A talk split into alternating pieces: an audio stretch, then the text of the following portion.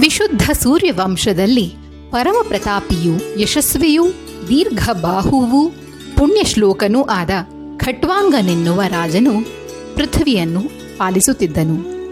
ಪ್ರಜೆಗಳು ಅವನ ಪರಿಪಾಲನೆಯು ದೈವವೆಂದು ಭಾವಿಸಿ ನಂಬಿ ಗೌರವಿಸುತ್ತಿದ್ದರು. ಆ ಮಹಾರಾಜನಿಗೆ ಏಕೈಕ ಪುತ್ರ, ಅವನೇ ದಿಲೀಪ.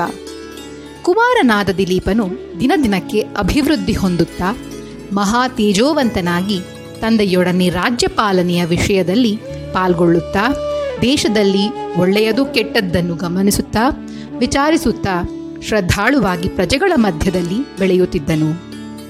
ತಂದೆಯು ಕುಮಾರನು ದೊಡ್ಡವನಾಗುತ್ತಿರುವುದನ್ನು ನೋಡಿ ಯುಕ್ತ ವಯಸ್ಸಿನಲ್ಲೇ ವಿವಾಹ ಮಾಡಿ ರಾಜ್ಯ ಪರಿಪಾಲನಾ ಬಾಧ್ಯತೆಯನ್ನು ಅವನ ಮೇಲೆ ಹೊರಿಸಬೇಕೆಂದು ಸಂಕಲ್ಪಿಸಿದನು.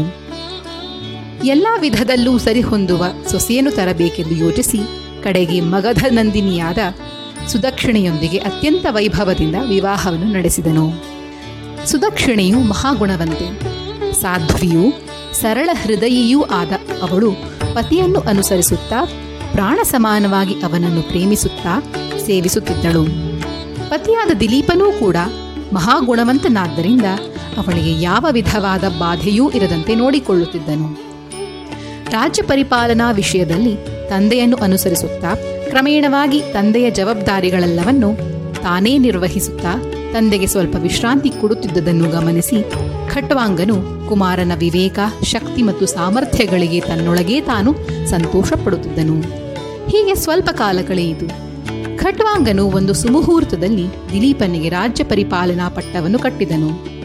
ಅಂದಿನಿಂದಲೂ ದಿಲೀಪ ಮಹಾರಾಜನೆನ್ನುವ ಹೆಸರಿನಿಂದ ಸಪ್ತದ್ವೀಪವತಿಯಾದ ವಸುಂಧರೆಗೆ ಪ್ರಭುವಾಗಿ ಧರ್ಮಪಾಲನೆ ಮಾಡುತ್ತಿದ್ದನು. ಸಕಾಲದಲ್ಲಿ ಮಳೆ ಬಂದು ಸಸ್ಯ ಶ್ಯಾಮಲ ಸಮೃದ್ಧಿಯಾಗಿ ಬೆಳೆದು ಹೊಟ್ಟೆ ಬಟ್ಟೆಗೆ ಏನೂ ಕೊರತೆ ಇಲ್ಲದೆ ನಿತ್ಯ ಕಲ್ಯಾಣ ವೇದ ಪಾರಾಯಣಗಳಿಂದ ಶಾಸ್ತ್ರಸಮ್ಮತವಾದ ಯಜ್ಞ ಯಾಗಾದಿ ಕರ್ಮಗಳಿಂದ ಎಲ್ಲ ಜಾತಿಯವರು ಅವನ ರಾಜ್ಯದಲ್ಲಿ ಹಾಯಾಗಿ ಜೀವಿಸುತ್ತಿದ್ದರು. ದಿನಗಳು, ವರ್ಷಗಳು ಕಳೆದಂತೆ ಮಹಾರಾಜನನ್ನು ಯಾವುದೂ ಅಶಾಂತಿ ಬಾಧಿಸುತ್ತಿರುವಂತೆ ಅವನ ಮುಖ ವರ್ಚಸ್ಸು ಸೂಚಿಸುತ್ತಿತ್ತು. ಹೀಗೆ ಕೆಲವು ಸಂವತ್ಸರಗಳು ಕಳೆದವು. ಆಸೆ ನೆರವೇರುವುದೆನ್ನುವ ಭರವಸೆ ದಿನ ದಿನಕ್ಕೆ ಕುಂದುತ್ತಿತ್ತು. ಒಂದು ದಿನ ತನ್ನ ರಾಣಿಯಾದ ಸುದಕ್ಷಿಣೆಯೊಂದಿಗೆ ತನ್ನ ದುಗುಡವನ್ನು ಹೀಗೆ ತೋಡಿಕೊಂಡನು. ಪ್ರಿಯೆ, ನಮಗೆ ಈವರೆಗೆ ಸಂತಾನ ಇಲ್ಲದಿರುವುದರಿಂದ ನಮಗೆ ಮಕ್ಕಳಿಲ್ಲ ಎನ್ನುವ ಚಿಂತೆಗಿಂತಲೂ ಇಕ್ಷ್ವಾಕು ವಂಶ ಹೇಗೆ ಬೆಳೆಯುವುದೆನ್ನುವ ಚಿಂತೆ ನನ್ನನ್ನು ಬಾಧಿಸುತ್ತಿದೆ. ಇದಕ್ಕೆ ನಾನು ಮಾಡಿದ ಯಾವುದೋ ಪಾಪದ ಫಲ ಕಾರಣವಿರಬೇಕು. ಅದರ ಪರಿಹಾರಾರ್ಥವಾಗಿ ಏನು ಮಾಡಬೇಕು ನನಗೆ ತೋಚುತ್ತಿಲ್ಲ. ದೈವ ಕರುಣಾಕಟಾಕ್ಷವನ್ನು ಪಡೆಯುವ ಮಾರ್ಗ ಯಾವುದೆನ್ನುವುದನ್ನು ನಮ್ಮ ಕುಲಗುರುಗಳಾದ ವಸಿಷ್ಠರನ್ನು ವಿಚಾರಿಸಿ ತಿಳಿಯಬೇಕೆಂದು ಈ ದಿನ ನನ್ನ ಮನಸ್ಸು ಬಹಳ ತವಕ ಪಡುತ್ತಿದೆ ಇದಕ್ಕೆ ನಿನ್ನ ಅಭಿಪ್ರಾಯವೇನು? ಎಂದು ಕೇಳಿದನು. ಸುದಕ್ಷಿಣೆಯು ಆಲಸ್ಯ ಮಾಡದೆ ಆಲೋಚಿಸದೆ, ನಾಥ, ಈ ವಿಚಾರ ಬಹಳ ದಿನಗಳಿಂದ ನನ್ನನ್ನು ಬಾಧಿಸುತ್ತಿದ್ದರೂ ಪತಿ ಆಜ್ಞೆ ಇಲ್ಲದೆ ನನ್ನ ಆಲೋಚನೆಗಳನ್ನು ಹೊರಗೆಡಹುವುದು ತಪ್ಪಾಗುವುದೇನೋ ಎಂದು ನನ್ನಲ್ಲಿ ನಾನು ಅಂದುಕೊಂಡು ಸುಮ್ಮನಿದ್ದೆ. ತಮ್ಮ ಇಚ್ಛೆಯನ್ನು ಅನುಸರಿಸಲು ನಾನು ಸದಾಸಿದ್ಧಳೆನ್ನುವುದು ನಿಮಗೆ ಗೊತ್ತಿಲ್ಲವೇ? ಇದಕ್ಕೆ ಆಲಸ್ಯವೇಕೆ ಎಂದು ತನ್ನ ಅಂಗೀಕಾರವನ್ನು ಸೂಚಿಸಿದಳು. ದಿಲೀಪನು ರಥವನ್ನು ಸಿದ್ಧಪಡಿಸಿ, ಈ ದಿನ ನಮ್ಮ ಜೊತೆ ಪರಿವಾರವಾಗಲಿ, ರಕ್ಷಕ ಭಟರಾಗಲಿ ಯಾರೂ ಬರಬೇಕಾದ್ದಿಲ್ಲ ಎಂದು ಆಜ್ಞಾಪಿಸಿ ತಾನೇ ರಥವನ್ನು ನಡೆಸಿಕೊಂಡು ರಾಣಿಯೊಂದಿಗೆ ಗುರುದೇವ ವಸಿಷ್ಠರ ಆಶ್ರಮವನ್ನು ಸೇರಿದನು. ರಥದ ಶಬ್ದ ಕೇಳಿದೊಡನೆಯೇ ಹೊರಗಿದ್ದ ಆಶ್ರಮವಾಸಿಗಳು ಒಳಗೆ ಹೋಗಿ ಗುರುವಿಗೆ ತಿಳಿಸಿದರು. ವಸಿಷ್ಠರು ಬಾಗಿಲ ಬಳಿಗೆ ಬಂದು ದಿಲೀಪನನ್ನು ಆಶೀರ್ವದಿಸಿ ಕುಶಲ ಪ್ರಶ್ನೆ ಮಾಡುತ್ತಿರಲು ಅವರ ಜೊತೆಯಲ್ಲೇ ಇದ್ದ ಅರುಂಧತಿ ದೇವಿಗೆ ರಾಣಿ ಸುದಕ್ಷಿಣೆಯು ನಮಸ್ಕರಿಸಿದಳು. ಅರುಂಧತಿಯು ಅವಳನ್ನು ಆಶೀರ್ವದಿಸಿ ಪ್ರೇಮದಿಂದ ಕುಶಲ ಪ್ರಶ್ನೆ ಮಾಡಿ ಒಳಗೆ ಕರೆದೊಯ್ದಳು. ರಾಜ ದಿಲೀಪನೂ ಕೂಡ ಪ್ರಭು ಧರ್ಮವನ್ನು ಅನುಸರಿಸಿ ಆಶ್ರಮವಾಸಿಗಳಿಗಾಗಲಿ ತಮಗಾಗಲಿ ಯಾವ ತೊಂದರೆಯೂ ಇಲ್ಲದೆ ಅರಣ್ಯದಲ್ಲಿ ಕ್ರೂರ ಮೃಗಗಳ ಬಾಧೆ ಇಲ್ಲದೆ ನಿಮ್ಮ ನಿತ್ಯಾನುಷ್ಠಾನಗಳು ಸಕ್ರಮವಾಗಿ ನಡೆಯುತ್ತಿವೆ ತಾನೇ ಎಂದು ಗುರುಗಳಾದ ವಸಿಷ್ಠರನ್ನು ಕುಶಲ ಪ್ರಶ್ನೆ ಮಾಡಿದನು. ನಂತರ ಎಲ್ಲರೂ ಒಳಗೆ ಹೋಗಿ ಅವರವರ ಆಸನಗಳನ್ನು ಸ್ವೀಕರಿಸಿದರು. ವಸಿಷ್ಠರು ಆಶ್ರಮವಾಸಿಗಳಿಗೆ ತಮ್ಮ ತಮ್ಮ ವಸತಿಗೆ ಹೋಗುವಂತೆ ಆಜ್ಞಾಪಿಸಿ, ರಾಜನು ರಾಣಿ ಸಮೇತನಾಗಿ ಆಶ್ರಮಕ್ಕೆ ಬಂದ ಕಾರಣವೇನೆಂದು ಏಕಾಂತದಲ್ಲಿ ವಿಚಾರಿಸಿದನು. ರಾಜನು ತನಗಿದ್ದ ಕೊರತೆಯ ವಿಷಯವನ್ನು ವಿನಯದಿಂದ ಭಿನ್ನವಿಸಿ ನಿಮ್ಮ ಅನುಗ್ರಹವಿಲ್ಲದೆ ಇದಕ್ಕೆ ಅನ್ಯ ಮಾರ್ಗವಿಲ್ಲ ಎಂದು ಪ್ರಾರ್ಥಿಸಿದನು. ರಾಜನ ಪ್ರಾರ್ಥನೆಯನ್ನು ಕೇಳಿ ವಸಿಷ್ಠರು ಧ್ಯಾನಮಗ್ನರಾಗಿ ಸ್ವಲ್ಪ ಕಾಲ ಮೌನವಾಗಿ ಇದ್ದುದನ್ನು ನೋಡಿ ರಾಜನೂ ಕೂಡ ತನ್ನ ರಾಣಿಯೊಂದಿಗೆ ದೈವಚಿಂತನೆ ಮಾಡುತ್ತಾ ಪದ್ಮಾಸನಾಸೀನನಾಗಿ ಕುಳಿತನು. ನಂತರ ವಸಿಷ್ಠರು ಕಣ್ಣು ತೆರೆದು, ರಾಜ, ದೈವೇಚ್ಛೆಗೆ ಎದುರು ಹೋಗುವುದು ಎಂಥವರಿಗೂ ಸಾಧ್ಯವಿಲ್ಲ. ಪುತ್ರ ಪ್ರಾಪ್ತಿಯಾಗುವಂತೆ ಮಾಡುವ ಶಕ್ತಿ ನನಗಿಲ್ಲ. ನಾನು ಹಾಗೆ ಮಾಡಲಾರಿ. ನಿನಗೊಂದು ಶಾಪವಿದೆ. ಅದೇನೆಂದರೆ, ನೀನೊಮ್ಮೆ ರಾಜಧಾನಿಗೆ ಹಿಂತಿರುಗಿ ಬರುವ ಸಮಯದಲ್ಲಿ ಕಾಮಧೇನುವು ಕಲ್ಪವೃಕ್ಷದ ನೆರಳಿನಲ್ಲಿ ಮಲಗಿ ಮೆಲುಕು ಹಾಕುತ್ತಿತ್ತು. ನೀನು ಅದನ್ನು ನೋಡಿಯೂ ಲೆಕ್ಕಿಸದೆ ವಿಷಯಲೋಲುಪನಾಗಿ ಅಹಂಕಾರದಿಂದ ರಾಜಭವನವನ್ನು ಸೇರಿಕೊಂಡೆ. ಕಾಮಧೇನುವು ನಿನ್ನಿಂದಾದ ಅಪಮಾನದ ವಿಚಾರ ಮಾಡಿ ರಾಜನೇ ಗೋವುಗಳನ್ನು ಗೌರವಿಸದಿದ್ದ ಮೇಲೆ ಪ್ರಜೆಗಳು ಹೇಗೆ ಗೌರವಿಸಿಯಾರು ಎನ್ನುವ ಅಭಿಪ್ರಾಯಕ್ಕೆ ಬಂದು ವೇದಗಳನ್ನು ಬ್ರಾಹ್ಮಣರನ್ನು ಗೋವುಗಳನ್ನು ಗೌರವಿಸದ ರಾಜರ ವಂಶ ಅಭಿವೃದ್ಧಿಯಾದರೆ ಲೋಕವೇ ಧರ್ಮಹೀನವಾಗುವುದೆಂದು ನಿಶ್ಚಯಿಸಿ ನಿನಗೆ ವಂಶೋದ್ಧಾರಕನಾದ ಮಗ ಹುಟ್ಟದಿರಲೆಂದು ಶಪಿಸಿದಳು. ಪುತ್ರನಿಲ್ಲದ ಶೋಕದಿಂದ ನಿನ್ನ ತಪ್ಪನ್ನು ತಿಳಿದು ಇಲ್ಲವೇ ಪರಮಗುರುವಿನ ಆಜ್ಞೆಯನ್ನು ಶಿರಸಾವಹಿಸಿ ಯಾವಾಗ ನೀನು ತಿರುಗಿ ಗೋಪೂಜೆ ಆರಂಭಿಸುವೆಯೋ, ಗೋವುಗಳನ್ನು ಗೌರವಿಸುವೆಯೋ, ಆಗ ನಿನ್ನ ವಂಶ ತಿರುಗಿ ವೃದ್ಧಿಯಾಗಲೆಂದು ಕಾಮಧೇನು ಭಾವಿಸಿದ್ದರಿಂದ ನಿನಗೆ ಈಗ ಪುತ್ರನಿಲ್ಲದ ಬಾಧೆ ಪೀಡಿಸುತ್ತಿದೆ. ಆದ್ದರಿಂದ ಎಂದಿನಿಂದ ನೀನು ಸತೀ ಸಮೇತನಾಗಿ ಸಕ್ರಮವಾಗಿ ಗೋಪೂಜೆ ಮಾಡಿದರೆ ತಪ್ಪದೆ ನಿನಗೆ ಪುತ್ರ ಪ್ರಾಪ್ತಿಯಾಗುವುದು. ಈಗ ಸಾಯಂ ಸಮಯ ಸನ್ನಿಹಿತವಾಗುತ್ತದೆ. ಇನ್ನೇನು ಗೋವುಗಳು ಬರುವ ಹೊತ್ತಾಯಿತು. ನನಗೂ ಅಗ್ನಿಹೋತ್ರದ ಸಮಯವಾಯಿತು. ನಂದಿನಿ ಕಾಮಧೇನು ಕಾಡಿನಿಂದ ಹಿಂತಿರುಗುವ ಹೊತ್ತಾಯಿತು. ತಡಮಾಡದೆ ಈಗಲೇ ಹೊರಟು ಗೋ ಸೇವೆ ಮಾಡು. ನಿರಂತರ ಧೇನು ವ್ರತ ನಿಷ್ಠನಾಗಿರು ನಂದಿನಿಗೆ ಹೊತ್ತು ಹೊತ್ತಿಗೆ ಬೇಕಾದ ಆಹಾರ ಪಾನೀಯಗಳನ್ನು ಕೊಡುತ್ತಾ ಅದರ ಸ್ನಾನಾದಿಗಳಿಗೆ ಕಾಲವನ್ನು ಗೊತ್ತು ಮಾಡಿ ಜಾಗ್ರತೆಯಿಂದ ನೋಡಿಕೊಳ್ಳುತ್ತಿರು ಎಂದು ಆಜ್ಞಾಪಿಸಿದರು. ಧೇನು ವ್ರತದ ದೀಕ್ಷೆ ಕೊಟ್ಟು ತೀರ್ಥ ಪ್ರಸಾದವಿತ್ತು ಅವರನ್ನು ಗೋಸೇವೆಗೆ ಕಳುಹಿಸಿ ತಮ್ಮ ಅನುಷ್ಠಾನಕ್ಕಾಗಿ ನದಿಗೆ ಹೋದರು. ಅಂದಿನಿಂದ ದಿಲೀಪನು ರಾಣಿಯು ನಂದಿನಿಯನ್ನು ಪ್ರಾಣ ಸಮಾನವಾಗಿ ಪ್ರೇಮಿಸುತ್ತಾ ಪೂಜಿಸುತ್ತಾ ಸೇವಿಸುತ್ತಿದ್ದರು. ಒಂದು ದಿನ ನಂದಿನಿಯು ಅರಣ್ಯದಲ್ಲಿ ಮೇಯುತ್ತಾ ಸಂಚರಿಸುತ್ತಿರುವಾಗ ಒಂದು ಸಿಂಹವು ತಿನ್ನಲು ಹವಣಿಸಿ ನಂದಿನಿಯ ಮೇಲೆ ಬಿದ್ದಿತು. ಅದನ್ನು ಕಂಡು ದಿಲೀಪನು ನಂದಿನಿಯನ್ನು ಉಳಿಸಲು ತನ್ನ ಸರ್ವಶಕ್ತಿಯನ್ನು ಉಪಯೋಗಿಸಿದನು. ಕಡೆಗೆ ನಂದಿನಿಗೆ ಬದಲಾಗಿ ತನ್ನ ದೇಹವನ್ನು ಒಪ್ಪಿಸುವುದಕ್ಕಾಗಿ ಪ್ರಾಣವನ್ನು ತೆರಲು ಸಿದ್ಧನಾದನು. ಕ್ರೂರ ಮೃಗವಾದರೂ ಆ ಸಿಂಹವು ಪರಮ ಧರ್ಮನಿಷ್ಠೆಯುಳ್ಳದ್ದಾಗಿತ್ತು. ನಂದಿನಿ ಕಾಮಧೇನುವನ್ನು ರಕ್ಷಿಸಲು, ತನ್ನ ಪ್ರಾಣವನ್ನೂ ಸಹ ಅರ್ಪಿಸಲು ರಾಜನು ಸಿದ್ಧನಾದ್ದನ್ನು ನೋಡಿ ಅದಕ್ಕೆ ದಯ ಬಂದಿತು. ನಂದಿನಿಗೂ ರಾಜನಿಗೂ ಯಾವ ಬಾಧೆಯನ್ನೂ ಉಂಟು ಮಾಡದೆ ಅದು ಹೊರಟು ಹೋಯಿತು. ತನ್ನ ಪ್ರಾಣವನ್ನು ಕಾಪಾಡಿದ ದಿಲೀಪನ ಬಗ್ಗೆ ನಂದಿನಿಯು ಕೃತಜ್ಞಾಪೂರ್ವಕವಾದ ಆನಂದವನ್ನು ವ್ಯಕ್ತಪಡಿಸುತ್ತಾ, ರಾಜ ಎಂದಿಗೆ ನಿನ್ನ ಶಾಪ ವಿಮೋಚನೆಯಾಯಿತು. ನಿನಗೆ ವಿಶ್ವವಿಜಯಿ, ಧರ್ಮಾತ್ಮನು ತ್ರಿಲೋಕ ವಿಖ್ಯಾತಿ ಪಡೆಯುವಂಥವನು, ಕುಲಕೀರ್ತಿಯನ್ನು ಕಾಪಾಡುವವನು ಅಷ್ಟೇ ಅಲ್ಲ, ಅವನ ವಂಶದಲ್ಲಿ ಶ್ರೀಮನ್ನಾರಾಯಣನು ಅವತರಿಸುವಂತಹ ಸುಪುತ್ರನು ಅತಿ ಶೀಘ್ರದಲ್ಲಿ ಹುಟ್ಟುವನು ಎಂದು ಆಶೀರ್ವದಿಸಿ ರಾಜನೊಂದಿಗೆ ಆಶ್ರಮಕ್ಕೆ ಬಂದಿತು. ಗುರುವು ಸರ್ವಜ್ಞನಾದುದರಿಂದ ದಿಲೀಪ ಮತ್ತು ಅವನ ರಾಣಿಯ ಮುಖ ನೋಡಿದೊಡನೆಯೇ ವಸಿಷ್ಠರು, ನಿಮ್ಮ ಅಭೀಷ್ಟ ನೆರವೇರಿತು. ಇನ್ನು ನೀವು ನಿಮ್ಮ ರಾಜ್ಯಕ್ಕೆ ತೆರಳಬಹುದು ಎಂದು ಆಶೀರ್ವದಿಸಿದರು. ದಿಲೀಪನು, ರಾಣಿಯು ಗುರುವಿಗೆ ನಮಸ್ಕರಿಸಿ ಆಶ್ರಮವಾಸಿಗಳನ್ನು ಬೀಳ್ಕೊಟ್ಟು ನಂದಿನಿಗೆ ಪ್ರದಕ್ಷಿಣೆ, ನಮಸ್ಕಾರಗಳನ್ನು ಮಾಡಿ ಹೊರಟು ರಾಜಧಾನಿಯನ್ನು ಸೇರಿದರು. ಅಂದಿನಿಂದಲೇ ರಾಣಿಯ ಗರ್ಭದಲ್ಲಿ ಕುಮಾರನು ಬೆಳೆಯಲಾರಂಭಿಸಿದನು. ರಾಣಿಗೆ ದಿನ ತುಂಬಿ ಒಂದು ಸುಮುಹೂರ್ತದಲ್ಲಿ ಪುತ್ರರತ್ನ ಜನಿಸಿತು. ಈ ವಾರ್ತೆಯು ಪುರಜನರಿಗೆ ತಿಳಿದೊಡನೆಯೇ ಅವರು ಬೀದಿಗಳಿಗೆ ತೋರಣಾಲಂಕಾರ ಮಾಡಿದರು. ಸಂತೋಷದಿಂದ ನರ್ತಿಸಿದರು, ಆರತಿ ಬೆಳಗಿದರು, ಜಯ ಜಯ ಘೋಷಣೆ ಮಾಡಿದರು. ತಮ್ಮ ಸಂತೋಷವನ್ನು ಅನೇಕ ಬಗೆಯಾಗಿ ವ್ಯಕ್ತಪಡಿಸುತ್ತಾ ಸಹಸ್ರಾರು ಜನರು ರಾಜಭವನದ ಬಳಿ ಬಂದು ಸೇರಿದರು. ಇದನ್ನು ಕಂಡ ದಿಲೀಪ ಮಹಾರಾಜನು ಪ್ರಜೆಗಳಿಗೆ ಈ ಶುಭ ಸಮಾಚಾರವನ್ನು ತಿಳಿಸುವಂತೆ ಆಜ್ಞಾಪಿಸಿದನು. ರಾಜಭವನದ ಮುಂದಿನ ವಿಶಾಲ ಪ್ರದೇಶದಲ್ಲಿ ನೆರೆದಿದ್ದ ಸಹಸ್ರಾರು ಪ್ರಜೆಗಳಿಗೆ ತಮಗೊಬ್ಬ ಕುಮಾರರಾಜನು ಜನಿಸಿದ್ದಾನೆ ಎನ್ನುವ ಶುಭವಾರ್ತೆ ತಿಳಿದೊಡನೆ ಕರತಾಳ ಮಾಡಿ ಜಯ ಜಯಕಾರ ಹಾಕಿ ತಮ್ಮ ಮನೆಗಳಿಗೆ ತೆರಳಿದರು. ದಿಲೀಪನು ಹತ್ತನೆಯ ದಿನ ಗುರುವನ್ನು ಅರಮನೆಗೆ ಬರಮಾಡಿಕೊಂಡು ನಾಮಕರಣ ಮಹೋತ್ಸವ ಮಾಡಿಸಿದನು. ಜನ್ಮ ನಕ್ಷತ್ರವನ್ನು ಅನುಸರಿಸಿ ಬಾಲಕನಿಗೆ ರಘು ಎನ್ನುವ ಹೆಸರನ್ನು ಇಟ್ಟರು. ರಘು ದಿನ ದಿನಕ್ಕೆ ಬೆಳೆದು ದೊಡ್ಡವನಾದನು. ಒಂದು ದಿನ ದಿಲೀಪನಿಗೆ ಏನನ್ನಿಸಿತೋ? ರಾಣಿಯೊಂದಿಗೆ ಮಾತನಾಡುತ್ತಾ, ಸುದಕ್ಷಿಣೆ, ನಾನು ಅನೇಕ ಘನಕಾರ್ಯಗಳನ್ನು ಸಾಧಿಸಿದೆ. ಯಜ್ಞ ಯಾಗಾದಿ ಸತ್ಕರ್ಮಗಳನ್ನು ಮಾಡಿದೆ. ರಾಜರೊಂದಿಗೆ ಭಯಂಕರ ಯುದ್ಧ ಮಾಡಿದೆ. ರಾಕ್ಷಸರನ್ನು ದಮನ ಮಾಡಿದೆ. ಕಡೆಗೆ ಪುತ್ರ ರತ್ನ ರೂಪದಲ್ಲಿ ಭಗವತ್ ಕಟಾಕ್ಷವನ್ನು ಪಡೆದೆ. ಇನ್ನು ನಮಗೆ ಬೇಕಾದ್ದು ಯಾವುದೂ ಇಲ್ಲ. ಶೇಷಕಾಲವನ್ನು ದೈವಾರಾಧನೆಯಲ್ಲಿ ಪೂರ್ತಿ ಮಾಡೋಣ. ರಘುವು ಮಹಾಗುಣವಂತ ಯೋಗ್ಯ. ರಾಜ್ಯ ಪರಿಪಾಲನಾ ಬಾಧ್ಯತೆಯನ್ನು ಅವನಿಗೊಪ್ಪಿಸಿ ನಾವು ಅರಣ್ಯದಲ್ಲಿ ಕಂದ ಮೂಲಾದಿಗಳನ್ನು ತಿನ್ನುತ್ತಾ ಮಹನೀಯರ ಸೇವೆ ಮಾಡುತ್ತಾ ಶ್ರವಣ, ಮನನ, ನಿಧಿಧ್ಯಾಸನಾದಿ ಕರ್ಮಗಳಿಂದ ಕಾಲವನ್ನು ಪವಿತ್ರ ಮಾಡೋಣ. ತಡ ಮಾಡದೆ ಬೆಳಗಾಗುತ್ತಲೇ ಮಂತ್ರಿಗಳನ್ನು ಕರೆದು ರಘುವಿನ ಪಟ್ಟಾಭಿಷೇಕಕ್ಕೂ, ವಿವಾಹಕ್ಕೂ ತಕ್ಕ ಏರ್ಪಾಡುಗಳನ್ನು ಮಾಡೋಣ. ಈ ವಿಷಯದಲ್ಲಿ ನಿನ್ನ ಅಭಿಪ್ರಾಯವೇನೋ ಎಂದು ತೀವ್ರ ವೈರಾಗ್ಯದಿಂದ ರಾಣಿಯನ್ನು ಪ್ರಶ್ನೆ ಮಾಡಿದನು. ಸುದಕ್ಷಿಣೆಯು ಆನಂದ ಪಾಷ್ಪಗಳನ್ನು ಸುರಿಸುತ್ತಾ, ನಾಥ, ಈ ದಾಸಿಗೆ ಬೇರೇನು ಬೇಕಾಗಿದೆ? ನಿಮ್ಮ ಆಜ್ಞೆಗೆ ನಾನು ಬದ್ಧಳು. ಅವಶ್ಯಕವಾದ ಏರ್ಪಾಡುಗಳನ್ನು ಮಾಡಿ ಎಂದು ಆಗಿಂದಾಗಲೇ ಅರಣ್ಯವಾಸಕ್ಕೆ ಹೊರಟವಳಂತೆ ತೋರಿಸಿಕೊಂಡಿದ್ದನ್ನು ನೋಡಿ ರಾಜನಿಗೆ ಮತ್ತಷ್ಟು ಉತ್ಸಾಹ ಹೆಚ್ಚಿತು.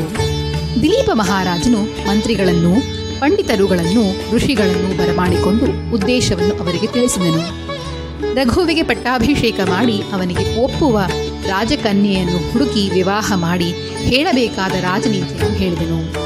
ವೇದ ಪೋಷಣೆಯ ವಿಷಯವನ್ನು ಪ್ರಜಾಕ್ಷೇಮಕ್ಕಾಗಿ ಮಾಡಬೇಕಾದ ಮುಖ್ಯವಾದ ಶಾಸನಗಳನ್ನು ರಘುವಿಗೆ ಅತ್ಯಂತ ಪ್ರಧಾನವಾಗಿ ತಿಳಿಸಿ ಭಗವತ್ ಕಟಾಕ್ಷಕ್ಕಾಗಿ ರಾಣಿಯ ಸಮೇತನಾಗಿ ಅರಣ್ಯಕ್ಕೆ ಹೋದನು. ರಘುವು ಅಂದಿನಿಂದ ತಂದೆಯಾಣತಿಯಂತೆ ಪಂಡಿತರ ಆದೇಶಾನುಸಾರ ಪ್ರಜಾಸೌಕರ್ಯವನ್ನು, ಧರ್ಮ ಸಂರಕ್ಷಣೆಯನ್ನು ತನ್ನ ಉಚ್ಛ್ವಾಸ ನಿಶ್ವಾಸದಂತೆ ಭಾವಿಸಿ ತನ್ನ ಕರ್ತವ್ಯವನ್ನು ಮಂತ್ರಿಗಳೊಂದಿಗೆ ಸೇರಿ ನಿರ್ವಹಿಸುತ್ತಿದ್ದನು. ರಘುವು ಚಿಕ್ಕವನಾದರೂ ಮಹಾಗುಣಶಾಲಿ. ಎಂತಹ ಕಠಿಣ ಸಮಸ್ಯೆಯನ್ನು ನೀಲಾಜಾಲವಾಗಿ ಗ್ರಹಿಸಿ ಅದಕ್ಕೆ ತಕ್ಕ ಪರಿಹಾರೋಪಾಯ ಕಂಡುಹಿಡಿದು ನಿವಾರಿಸುತ್ತಿದ್ದುದು ಮಾತ್ರವಲ್ಲದೆ ಪ್ರಜಾರಂಜಕನಾಗಿಯೂ ಪ್ರವರ್ತಿಸುತ್ತಿದ್ದನು. ದುರ್ಮಾರ್ಗಿಗಳಾದ ರಾಜರುಗಳಿಗೆ ತಕ್ಕ ಬುದ್ಧಿ ಹೇಳಿ ಅವರನ್ನು ಸಾಮ, ದಾನ, ಭೇದ, ದಂಡೋಪಾಯಗಳಿಂದ ಶಿಕ್ಷಿಸಿ ಪ್ರಜಾನುಕೂಲಗಳನ್ನು ಧರ್ಮ ರಕ್ಷಣೆಗೆ ಅವಶ್ಯಕವಾದ ಕರ್ಮಾಚರಣೆಗಳನ್ನು ಮಾಡುತ್ತಿದ್ದನು. ರಘು ಮಹಾರಾಜನ ಈ ವಿಧವಾದ ರಾಜ್ಯ ಪರಿಪಾಲನೆಯನ್ನು ಆಬಾಲ ಗೋಪಾಲರಾದಿಯಾಗಿ ಎಲ್ಲರೂ ಕೊಂಡಾಡಲಾರಂಭಿಸಿದರು. ತಂದೆಗೂ ಮೀರಿದ ಬಲಶಾಲಿ, ಧೈರ್ಯಶಾಲಿ, ಗುಣಶಾಲಿ ಎನ್ನುವ ಸಾರ್ಥಕ ನಾಮವನ್ನು ಸಂಪಾದಿಸಿದನು. ಅರಣ್ಯದಲ್ಲಿ ತಪಸ್ಸನ್ನು ಆಚರಿಸುತ್ತಿದ್ದ ಮುನಿಗಳಿಗೂ, ಸಾಧುಗಳಿಗೂ ತಕ್ಕ ಭದ್ರತೆಯನ್ನು ಒದಗಿಸಿ ಅವರ ಅವಶ್ಯಕತೆಗಳನ್ನು ಪ್ರತ್ಯೇಕವಾಗಿ ತಾನೇ ನೋಡಿಕೊಳ್ಳುತ್ತಾ ಋಷಿಗಳ ಆಶೀರ್ವಾದಕ್ಕೂ ಕೃಪೆಗೂ ಪಾತ್ರನಾಗಿದ್ದನು. ಇದೇ ಸಮಯದಲ್ಲಿ ವರತಂತು ಎನ್ನುವ ಒಬ್ಬ ಮಹರ್ಷಿಗೆ ಕೌತ್ಸನೆನ್ನುವ ಗುಣವಂತ ಶಿಷ್ಯನಿದ್ದನು. ಅವನು ವಿದ್ಯಾಭ್ಯಾಸ ಪೂರ್ತಿಯಾದ ಮೇಲೆ ಗುರುದಕ್ಷಿಣೆಗಾಗಿ ರಘುವನ್ನು ಆಶ್ರಯಿಸಿ ಅವನಿಂದ ಧರ್ಮ ರೀತಿಯಾಗಿ ಪಡೆದ ಧನವನ್ನು ಗುರುದಕ್ಷಿಣೆಯಾಗಿ ವರತಂತುವಿಗೆ ಸಲ್ಲಿಸಿದನು. ರಘು ಮಹಾರಾಜನು ಎಂತಹ ನೀತಿ ಮಾರ್ಗದಲ್ಲಿ ಸಂಪಾದಿಸಿದ ಹಣವನ್ನು ತನಗೆ ಕೊಟ್ಟಿದ್ದ ಎನ್ನುವುದನ್ನು ಅವನು ತಿಳಿದಿದ್ದನು. ಪ್ರಜೆಗಳಿಗೆ ಬಾಧೆ ಕೊಡದೆ ಅವಶ್ಯಕವಾದುದಕ್ಕಿಂತ ಒಂದು ಕಾಸು ಅಧಿಕವಾಗಿ ಪ್ರಜೆಗಳಿಂದ ಅಪೇಕ್ಷಿಸದೆ ದೈವ ಕಟಾಕ್ಷವನ್ನೇ ಪ್ರಧಾನ ಗುರಿಯಾಗಿಟ್ಟುಕೊಂಡು ರಾಜ್ಯಪಾಲನೆ ಸಾಗಿಸುತ್ತಿದ್ದ ರಘು ಮಹಾರಾಜನ ಮೇಲೆ ಕೌತ್ಸನಿಗೆ ಅಮಿತ ವಾತ್ಸಲ್ಯ ಹುಟ್ಟಿ ತುಂಬ ಹೃದಯದಿಂದ, ರಾಜ, ಶೀಘ್ರದಲ್ಲೇ ನಿನಗೆ ಲೋಕಪ್ರಖ್ಯಾತಿ ಹೊಂದುವ ಸದ್ಗುಣ ರಾಶಿಯಾದ ಕುಮಾರರತ್ನ ಪ್ರಾಪ್ತವಾಗಲಿ ಎಂದು ಆಶೀರ್ವದಿಸಿ ಹೊರಟು ಹೋದನು. ಆ ಆಶೀರ್ವಾದದ ಫಲವು ಎನ್ನುವಂತೆ ತಿಂಗಳು ಕಳೆದೊಡನೆಯೇ ರಘುವಿಗೆ ವಜ್ರದಂತ ಕಾಂತಿಯುಳ್ಳ ಕುಮಾರನು ಹುಟ್ಟಿದನು. ಪಂಡಿತರ ಪುರೋಹಿತರ ಸಲಹೆಯನ್ನು ಅನುಸರಿಸಿ ಅವನಿಗೆ ಅಜ ಎನ್ನುವ ಹೆಸರಿಟ್ಟರು. ಅಜನು ಬಹು ಸುಂದರನಾಗಿದ್ದನು. ದಿನ ದಿನಕ್ಕೆ ಪ್ರವರ್ಧಮಾನಕ್ಕೆ ಬರುತ್ತಿದ್ದನು. ಪ್ರತ್ಯೇಕ ಶಿಕ್ಷಣದ ಮೂಲಕ ಅವನಿಗೆ ವಿದ್ಯಾಬುದ್ಧಿ ದೊರೆಯಿತು. ಎಲ್ಲಾ ವಿದ್ಯೆಗಳಲ್ಲೂ ಒಳ್ಳೆಯ ತರಬೇತಿ ಪಡೆದನು. ತಂದೆಗಿಂತಲೂ ಮಹಾವಿದ್ಯಾವಂತನೆನ್ನುವ ಹೆಸರು ಸಂಪಾದಿಸಿದನು. ಹೀಗಿರುವಲ್ಲಿ ರಘು ಮಹಾರಾಜನು ಅವನ ತಂದೆ ದಿಲೀಪನಂತೆಯೇ ಕುಮಾರನಿಗೆ ವಿವಾಹಾದಿ ಮಂಗಳ ಕಾರ್ಯವನ್ನು ನೆರವೇರಿಸಿ ರಾಜ್ಯಭಾರವನ್ನು ಅವನಿಗೆ ವಹಿಸಬೇಕೆನ್ನುವ ಸಂಕಲ್ಪ ಮಾಡಿದನು. ಮಂತ್ರಿಗಳನ್ನು ಬರಮಾಡಿಕೊಂಡು ತಕ್ಕ ಏರ್ಪಾಡು ನಡೆಸಿ ವಿದರ್ಭ ದೇಶಾಧೀಶನಾದ ಭೋಜರಾಜನ ಸಹೋದರಿ ಇಂದುಮತಿಯೊಂದಿಗೆ ತನ್ನ ಕುಮಾರ ಅಜನ ವಿವಾಹ ಮಾಡಿದನು. ರಾಜ್ಯದ ಬಾಧ್ಯತೆಯನ್ನು ಮಗನಿಗೆ ಒಪ್ಪಿಸಿ ರಾಣಿ ಸಹಿತವಾಗಿ ಅರಣ್ಯಕ್ಕೆ ತಪಸ್ಸಿಗೆ ಹೋದನು. ಇತ್ತ ಅಜಮಹಾರಾಜನು ಇಂದುಮತಿ ದೇವಿಯೊಂದಿಗೆ ರಾಜ್ಯ ಪಾಲನೆ ಮಾಡುತ್ತಾ ಪ್ರಜೆಗಳ ಪ್ರೇಮ ಗೌರವ ಸಂಪಾದಿಸುತ್ತಾ ತಂದೆಯ ಆಜ್ಞೆಯನ್ನು ದಾಟದೆ ಪೃಥ್ವಿಯನ್ನು ಪಾಲಿಸುತ್ತಿದ್ದನು. ಇಂದುಮತಿಯನ್ನು ಬಿಂಬವೆಂದು, ಪ್ರಕೃತಿಯನ್ನು ಪ್ರತಿಬಿಂಬವೆಂದು ಭಾವಿಸಿ ಅಜನು ಅತ್ಯಂತ ಆನಂದದಿಂದ ಕಾಲ ಕಳೆಯುತ್ತಾ, ಇಬ್ಬರೂ ಅರಣ್ಯಕ್ಕೆ ಹೋಗಿ ಸಹಜ ಸೌಂದರ್ಯಯುಕ್ತವಾದ ಪ್ರಕೃತಿಯನ್ನು ನೋಡುತ್ತಾ ದಿನಗಳನ್ನು ಹಾಗೂ ವಾರಗಳನ್ನು ಅರಣ್ಯದಲ್ಲೇ ಕಳೆಯುತ್ತಿದ್ದರು. ಹೀಗಿರುವಲ್ಲಿ ಇಂದುಮತಿ ದೇವಿಗೆ ನವಮಾಸಗಳು ತುಂಬಿ ಪುತ್ರನಿಗೆ ಜನ್ಮವಿತ್ತಳು. ಮಗುವಿನ ತಂದೆ ತಾಯಿಗಳು ಆನಂದದಿಂದ ವಸಿಷ್ಠರಿಗೆ ವಾರ್ತೆ ಕಳಿಸಿ, ಮಗುವಿನ ಜಾತಕವನ್ನು ಬರೆಸಿ, ನಾಮಕರಣಕ್ಕೆ ಬೇಕಾದ ಏರ್ಪಾಡುಗಳನ್ನು ಮಾಡಿದರು.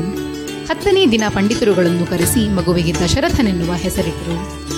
ದಶರಥನು ಎಲ್ಲರ ಕಣ್ಮಣಿಯಾಗಿ ದಾಸದಾಸಿಯರು ಆಡಿಸುತ್ತಿದ್ದರೆ ಕೇಕೆ ಹಾಕುತ್ತಾ ಕೈಕಾಲು ಆಡಿಸುತ್ತಾ ಆನಂದವೇ ತನ್ನ ಜೀವಿತವೋ ಎನ್ನುವಂತೆ ದಿನ ದಿನ ಅಭಿವೃದ್ಧಿ ಹೊಂದುತ್ತಿದ್ದನು.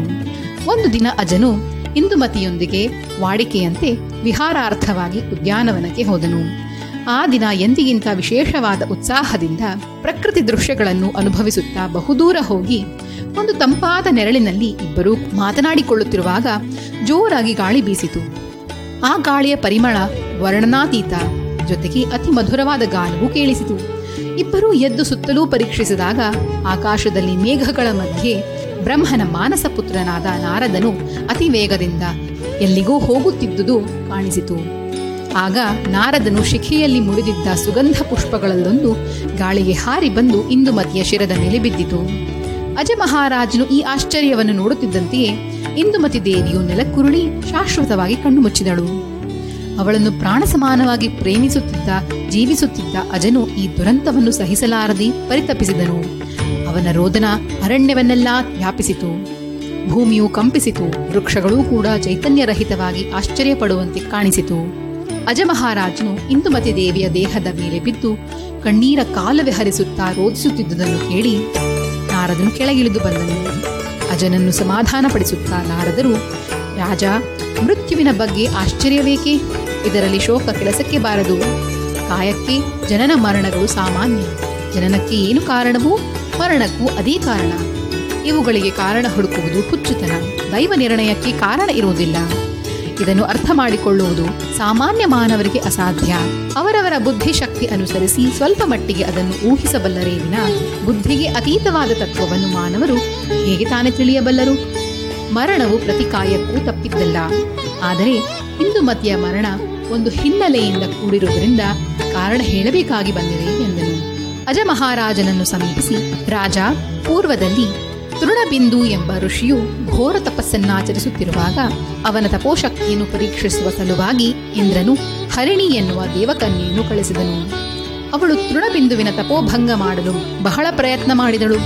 ಅವು ಯಾವುದಕ್ಕೂ ಋಷಿಯು ವಿಚಲಿತನಾಗದೆ ಕಣ್ಣುಗಳನ್ನು ತೆರೆದು ಪರಮ ಪವಿತ್ರವಾದ ತಪಸ್ಸನ್ನು ಭಂಗಪಡಿಸಲು ಹೊರಟ ನೀನು ಸಾಮಾನ್ಯ ವ್ಯಕ್ತಿಯಲ್ಲ. ನೀನು ದೇವಕನ್ಯೆ ಇರಬೇಕು.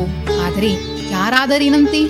ಪಾಪ ಕಾರ್ಯದಲ್ಲಿ ತೊಡಗಿದೆಯಾದ್ದರಿಂದ ನೀನು ದೇವಲೋಕವನ್ನು ಬಿಟ್ಟು ಮಾನವ ಲೋಕದಲ್ಲಿ ಜನಿಸಿ ಮಾನವತ್ವವನ್ನು ಅರ್ಥ ಮಾಡಿಕೊಳ್ಳುತ್ತಾ ಜೀವಿಸು ಎಂದು ಶಪಿಸಿ ಕಣ್ಣುಗಳನ್ನು ಮುಚ್ಚಿಕೊಂಡು ಮತ್ತೆ ತಪಸ್ಸನ್ನು ಆರಂಭಿಸಿದನು. ಅದನ್ನು ಕೇಳಿದ ಹರಿಣಿಯು ದಿಗಿಲುಕೊಂಡು ಕಣ್ಣೀರು ಸುರಿಸುತ್ತಾ ಕೈ ಜೋಡಿಸಿ ಅತ್ಯಂತ ದೀನತೆಯಿಂದ ತನ್ನ ತಪ್ಪನ್ನು ಕ್ಷಮಿಸಬೇಕೆಂದು ಪ್ರಾರ್ಥಿಸಿದಳು. ಸ್ವರ್ಗ ಭ್ರಷ್ಟಳಾಗದಂತೆ ಅನುಗ್ರಹಿಸಬೇಕೆಂದು ಪರಿಪರಿ ಪರಿ ವಿಧವಾಗಿ ಬೇಡಿಕೊಂಡಳು. ಆಗ ಋಷಿಯು, ಅಬಲೇ ನನ್ನ ಮಾತನ್ನು ಹಿಂದಕ್ಕೆ ತೆಗೆದುಕೊಳ್ಳಲು ಸಾಧ್ಯವಿಲ್ಲ.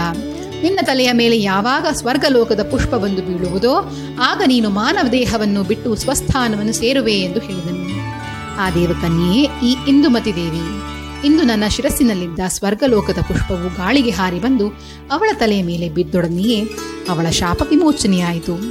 ಇದಕ್ಕೆ ನೀನು ಚಿಂತಿಸಿ ಪ್ರಯೋಜನವಿಲ್ಲ ಎಂದು ಅವನಿಗೆ ರಾಜನೀತಿ, ದೇಹನೀತಿಗಳನ್ನು ಬೋಧಿಸಿ ನಾರದನು ತನ್ನ ಪ್ರಯಾಣವನ್ನು ಮುಂದುವರೆಸಿದನು. ಅಜ ಮಹಾರಾಜನು ಬೇರೇನೂ ಮಾಡಲಾಗದೆ ಅವಳ ಕಾಯಕ್ಕೆ ಅಂತ್ಯಕ್ರಿಯೆಗಳನ್ನು ನೆರವೇರಿಸಿದನು.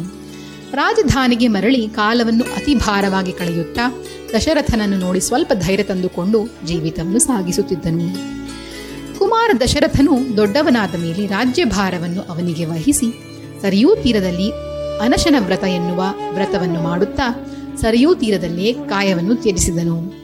ಈ ವಿಷಯವು ದಶರಥನಿಗೆ ತಿಳಿದೊಡನೆಯೇ ಅವನು ಅತಿ ವೇಗವಾಗಿ ಸರಯೂ ತೀರವನ್ನು ಸೇರಿ ತಂದೆಯ ಕಳೆಯಬರವನ್ನು ನೋಡಿ ದುಃಖಿಸುತ್ತಾ ಕಾಯಕ್ಕೆ ಮಾಡಬೇಕಾದ ದಹನ ಕ್ರಿಯೆಗಳನ್ನು ಮಾಡಿ ತನ್ನ ತಂದೆ ವ್ರತನಿಷ್ಠನಾಗಿ ಗತಿಸಿದನೆನ್ನುವ ಪವಿತ್ರ ಸಂಗತಿಯನ್ನು ಸ್ಮರಿಸುತ್ತಾ ಧೈರ್ಯದಿಂದ ರಾಜ್ಯಭಾರದ ಸಮಸ್ತ ವ್ಯವಹಾರವನ್ನು ಪೂರ್ತಿಯಾಗಿ ತನ್ನ ವಶದಲ್ಲಿಟ್ಟುಕೊಂಡು ರಾಜ್ಯಪಾಲನೆ ಮಾಡುತ್ತಿದ್ದನು.